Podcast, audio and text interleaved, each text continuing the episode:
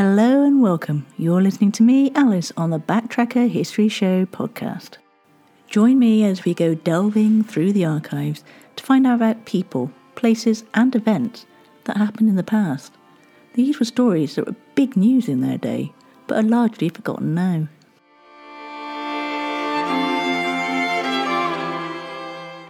Most of these podcasts have been specially edited from a Bradley Stoke radio show in Bristol, England.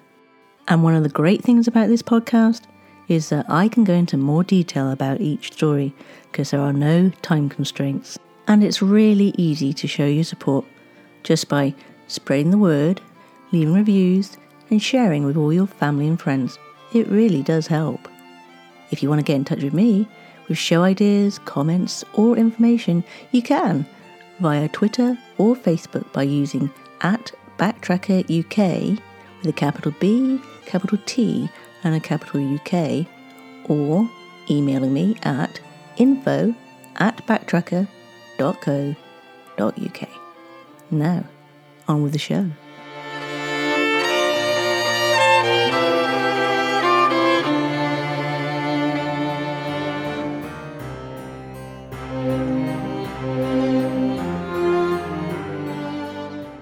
Today's historical event occurred on the 8th of April 1838, and as always, let's have a look and see what else was happening in that year.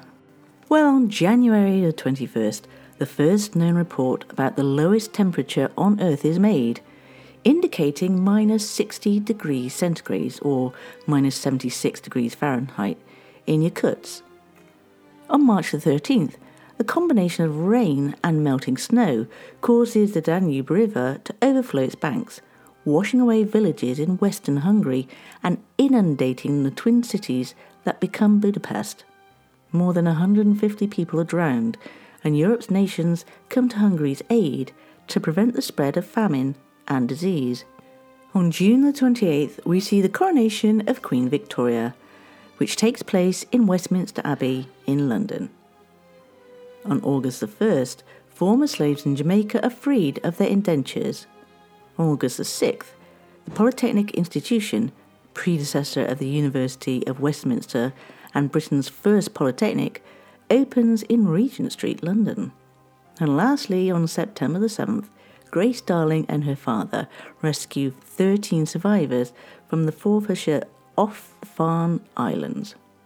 But our event, as I said, occurred on the 8th of April and starts in Bristol, the Cumberland Basin to be exact, when, as described in the newspapers, seven brave souls venture forth to cross the Atlantic.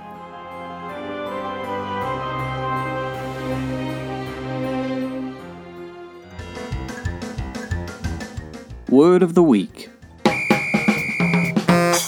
Now, considering today's tale has a bit of a seafarers about it, our word of the week is ahoy, which is a signal word used to call to a ship or boat. The word stems from the Middle English cry hoy, a greeting derived from the Dutch hoy. Now, seafarers used the word ahoy in song well before the world's first recorded use in print.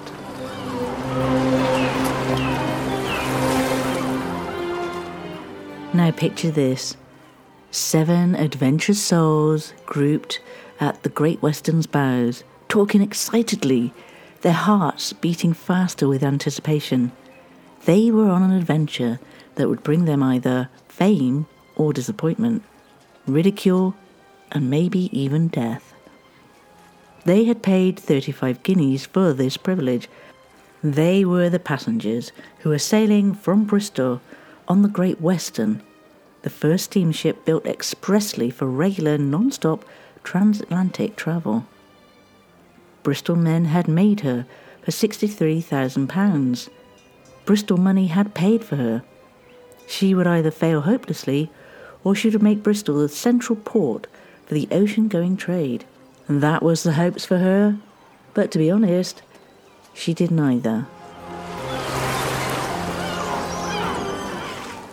The SS Great Western of 1838 was a wooden hulled paddle wheel steamship with four masts. the first steamship purpose built for crossing the Atlantic and the initial unit of the Great Western Steamship Company. She was the largest passenger ship in the world from 1837 to 1839, the year the SS British Queen went into service. 20,000 people watched the SS Great Western, a 1,340 ton ship being launched at Wapping Wharf in Bristol Harbour on July the 19th, 1837. But she had tried to set sail before, on the 31st of March. That had been a disaster when she narrowly escaped being burnt out. You see, the felt lagging on the boilers in the engine room caught on fire and cleared the stokeholds. If it wasn't for the prompt use of the fire engine, then things might have had more dire consequences. As it is, the chief engineer had to crawl down into the smoke filled engine room and open the cocks to prevent the boilers blowing up. Around four stokers were so scared by what they saw and fearing for their lives, they got into small boats and left the ship, never to return.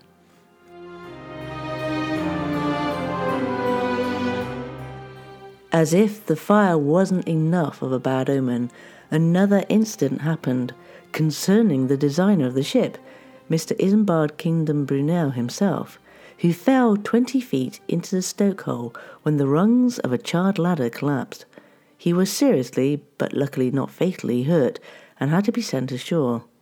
In the meantime, the ship had been run aground off Leigh and remained on Chapman Sands until the tide lifted her. She then continued her voyage. The actual damage to the ship wasn't serious, but news of the accident spread, and quite a few of the passengers forfeited their passage money. And that is why only seven courageous ones decided to sail on her. Six of them are now forgotten, and the seventh, Mr. Foster, who was described as a highly talented gentleman of Philadelphia, wrote about his adventures of the outward journey in his journal. Mr. Foster and his companions left the Cumberland Basin in Bristol Harbour in a small steamer, described as a twaddling little thing, on Saturday, April the 7th, 1838, to get to the Great Western, anchored in King Road, the name given to the waters just by Avonmouth. The whole trip to the Great Western was hampered by a gale and driving rain, making their every move more difficult than it need be. The weather was so bad that James Hosken, who was in command, had decided not to leave until the following day, and so at midday on the 8th of April, the Great Western was heading off. As Mr. Foster describes, the evening found us at the mouth of the Bristol Channel, making our way against a headwind and an ugly sea. The voyage lasted only 15 days and went without incident. The most impressive moments for Mr. Foster being apparently the stifling horror of seasickness on the third day out, and the sighting of a packet ship. Seven days out of Liverpool. On the same day. The appearance of a bouquet of fresh flowers on a cabin table on Wednesday the 11th, and the sighting of a school of porpoises.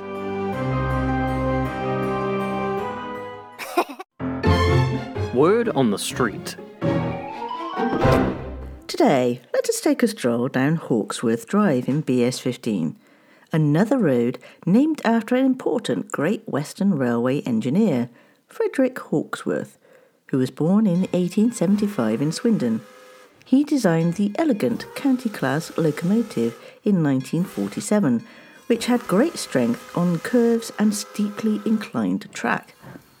After the nationalisation of the railways in 1949, Hawksworth had to resign from the post of Chief Mechanical Engineer, which had served the GWR, or Great Western Railway, for over a century, as the work became spread over different departments.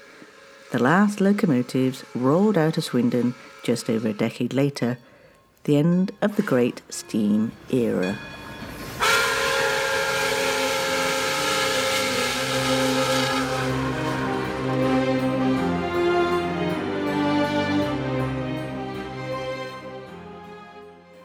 On St. George's Day in 1838, the Great Western steamed into New York Harbor, but met with bitter disappointment. Another steamship, the Sirius, had reached New York two hours ahead of her. The Sirius, a little steamship of 703 tons, did make history.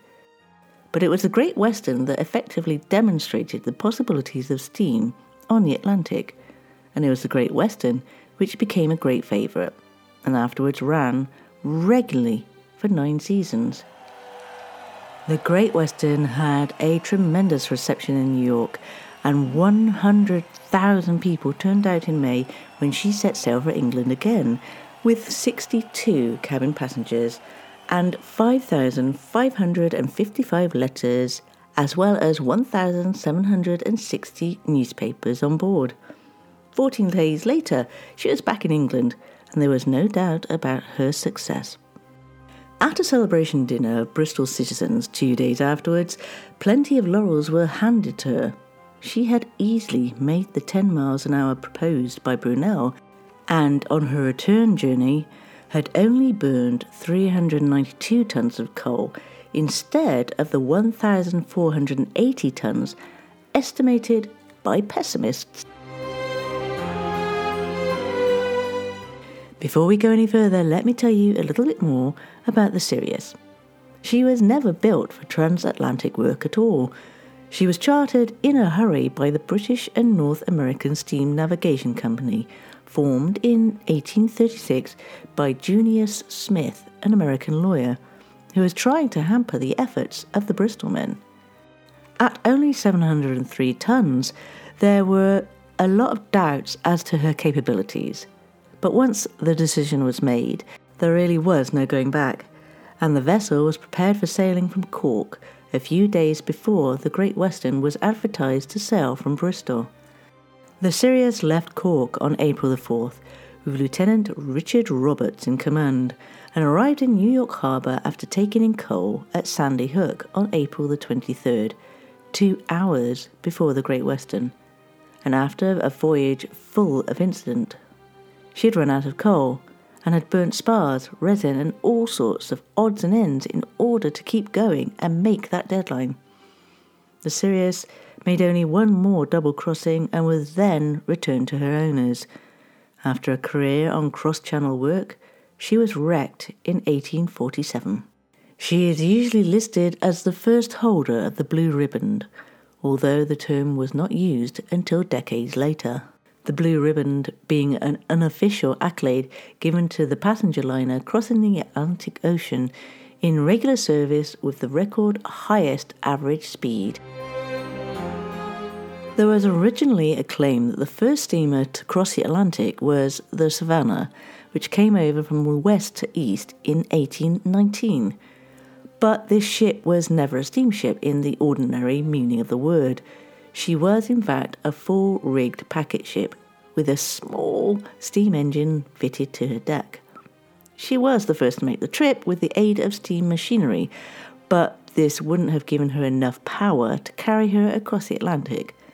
Her log tells us that out of a passage of four weeks, her engine was not in use for more than four days. Certainly, the Savannah made no material contribution to the progress of steam navigation and doesn't really have any claim to being the first to cross the North Atlantic. Now, during the years 1827 to 1829, a Dutch owned steam, the Curaçao, made more than one passage across the Atlantic. On her first voyage from Rotterdam to Suriname, the West Indies, she took 271 days. The Curaçao was a 436 ton vessel built at Dover, but practically nothing is known about her propelling machinery, although it is almost certain that this was entirely inadequate for the crossing. Now we have to take a moment to mention HMS Rhadamanthus which in April and May of 1833 went from Plymouth to Madeira and then to Barbados. From her log in the Public Record Office, you can see that her engine was in use for about half the voyage. And as this was more or less fair weather passage, the machinery doubtless proved of service. The Rhadamanthus was a vessel of about 800 tons and was one of the first steam driven fighting ships but the honour of the first crossing of the Atlantic, entirely under steam, must go to the Canadian built vessel Royal William, which on August 4th, 1833, left Quebec for Gravesend, arriving on September the 9th. The Royal William cost about £16,000 to build, and heading the list of 144 subscribers is the name of Samuel Cunard, founder of the famous Cunard Line.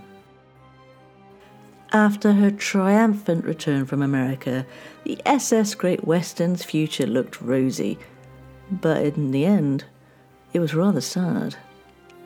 By 1845, having regularly crossed between Bristol and New York during every summer, her owners, the Great Western Steamship Company, had fallen into financial difficulties over the SS Great Britain, the first screw driven iron ship on the Atlantic.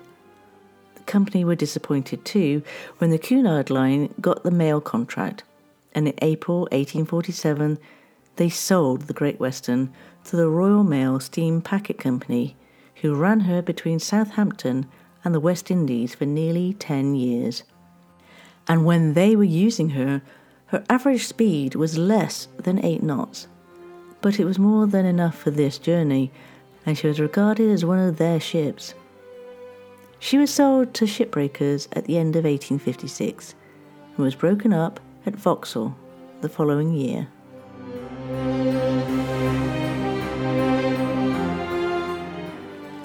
Through the SS Great Western's memorable voyage, George Pearn toiled at the engines, experimenting, checking, calculating, and recording data which would prove invaluable to those who were to carry on the great adventure of transoceanic travel. During the 15 days from Bristol to New York, Pearn's greatest worry had been to keep the density of the waters in the boilers as low as possible to prevent crustaceans although there was trouble with the blowdown cocks due to an obstruction caused by a pair of canvas trousers which had been left in the boiler. Pearn managed to keep the density within the proper limits. But tragedy was ahead. Here are the words from the captain's log describing the arrival of the Great Western at New York. At five, ran up to Pike Street Wharf and moored was cheered enthusiastically by the multitudes of inhabitants that assembled. The chief engineer, Mr. George Pearn, was severely scolded in the act of blowing off the boilers. Dr. Roberts attended immediately.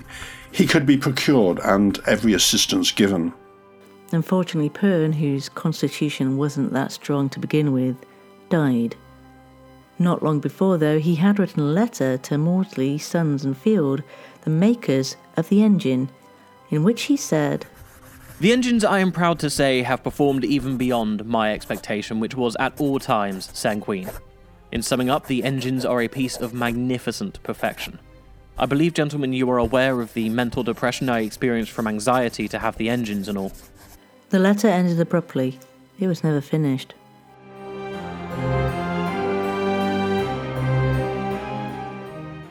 Only three weeks before his fatal accident, Pearn had risked his life when the ship caught fire.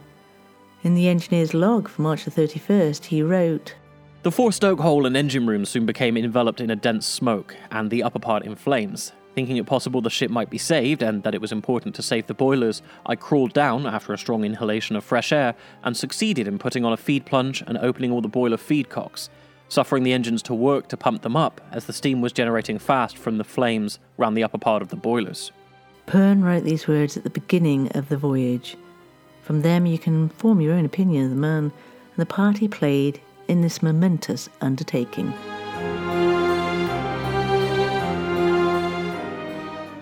There's a fine granite obelisk with carvings representing the fury of the elements, fire and water, standing on the banks of the Mersey in Liverpool. It was erected as a memorial to the engine room staff of the Titanic, as well as all other men who have died doing their duty in the engine rooms of ships. It bears the inscription The brave do not die, their deeds live forever and call upon us to emulate their courage and devotion to duty.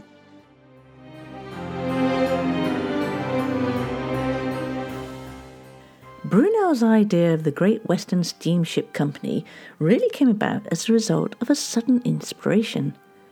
You see, Bristol Temple Meads was to be the terminus of the railway from London and was being built at the time, the Great Western Railway.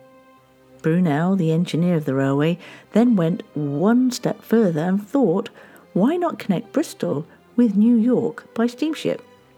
The idea became instantly popular. Brunel could get money out of the shareholders' pockets almost as cleverly as he could plan railways and build bridges. And he was the driving force behind the construction of the Great Western, the Great Britain, and the Great Eastern. Bristol men cooperated with Brunel in the scheme. There were Thomas Richard Guppy, shareholder in the railway and an able engineer himself, Lieutenant Christopher Claxton, Royal Navy, the energetic harbour master of Bristol, and the shipbuilder William Patterson, known as a man open to conviction and not prejudiced favour of either quaint or old fashioned notions in shipbuilding. And so the Great Western Steamship Company was formed, and within a few months, on July the 28th, 1836, Patterson set up the stern post of the Great Western, for which Brunel supplied the design, and a contract was placed with Maudslay, Sons and Field of Lambeth. On July the 19th, 1837, amid stirring scenes, the ship was launched at Wapping, Bristol Harbour, and a luncheon for 300 people held in her main saloon. Unfortunately, the hopes of making Bristol the main route to America would never come to fruition. The main reason being that the men who backed the initial scheme didn't have enough confidence to build more than one ship, and so when demand rose, they couldn't keep up. Their rivals saw this and rushed to cash in on the success of the Great Western. The moment Samuel Cunard saw what had happened, he rushed and built four ships all alike, all wooden paddlers. But if he had only built one, then Cunard would have failed. As it was, he brought the Atlantic trade to Liverpool, got his boat subsidised, and beat off the Bristol Company's tender to carry the mail. Eventually, the Bristol shipowners did build a second vessel. In 1839, while other people were copying their original wisdom, they started to build the SS Great Britain. Instead of making her like the Great Western as possible, they improved on the design. She was longer and had an iron hull instead of wood, a screw propeller instead of paddle wheels, all very progressive and modern, and a very courageous venture. But this experimental ship ran the company into overwhelming debt and was sold for a bargain to ply the trade of a rival port.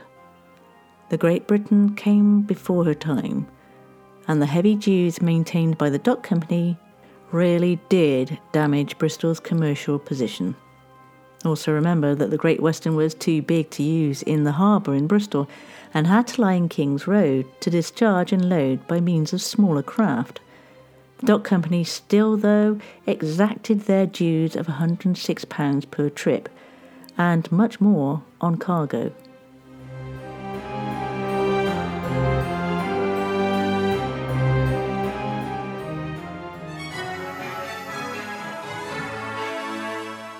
The History of North America podcast is a sweeping historical saga of the United States, Canada, and Mexico from their deep origins to our present epoch.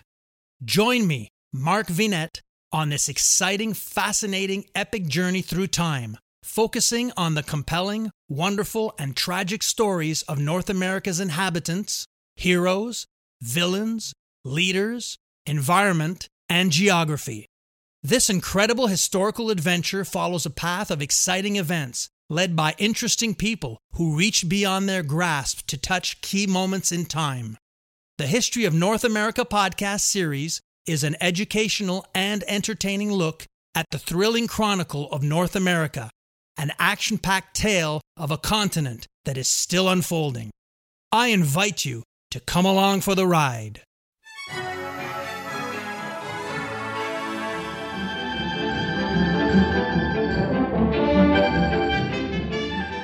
In the news today, a man from Bradley Stoke was convicted yesterday of stealing herbs from his next door neighbour's herb garden. The judge said he was living on borrowed time.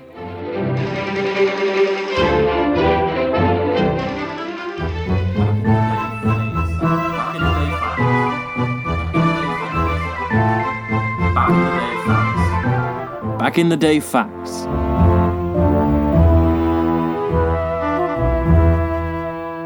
Let's start off with the 20th of May, 1497, when John Cabot set sail from Bristol on his ship the Matthew, looking for a route to the west.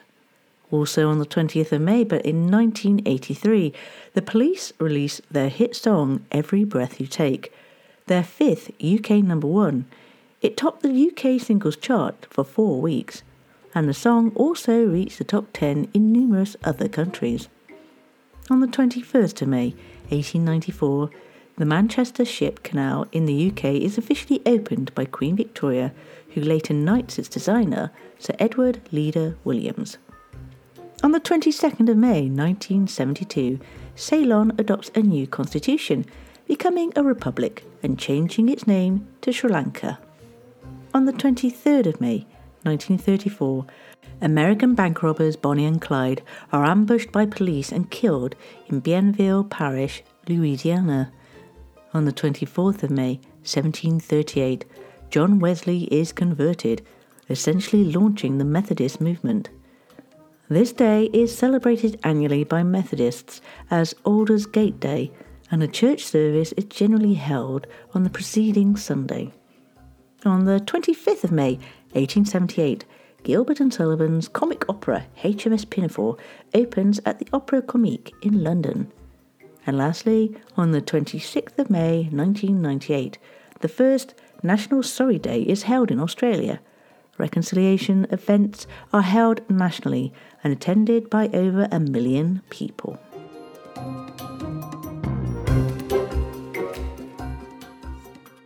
And so we've come to the end of another show, but don't worry because I'll be here, same time, same place, next week. And today, I'd like to thank these talented folk for all their hard work and for making the stories come to life. This week, we have Joe Wilson and Andrea Reed from St. Stephen's Drama Group in Bristol, Steve Shepherd from Bradley Stoke Radio, as well as the lovely Griff. Thank you, one and all.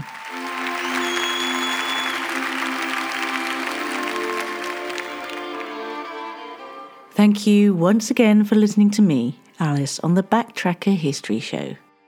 If you'd like to get in touch with me, you can find me on Twitter or Facebook by looking up at Backtracker UK with a capital B, a capital T, and a capital UK. I also occasionally post onto TikTok and Instagram. So do come along and find me because it's amazing to hear from you and get some feedback or even ideas for future shows. As a small independent podcaster, your help and support is always appreciated. And one way you can do that is to rate the show wherever you get your podcasts. Leaving a review also helps as it gives other people an idea of what the show's about. The show is regularly released on Mondays. So until next time, guys, take care and look after each other.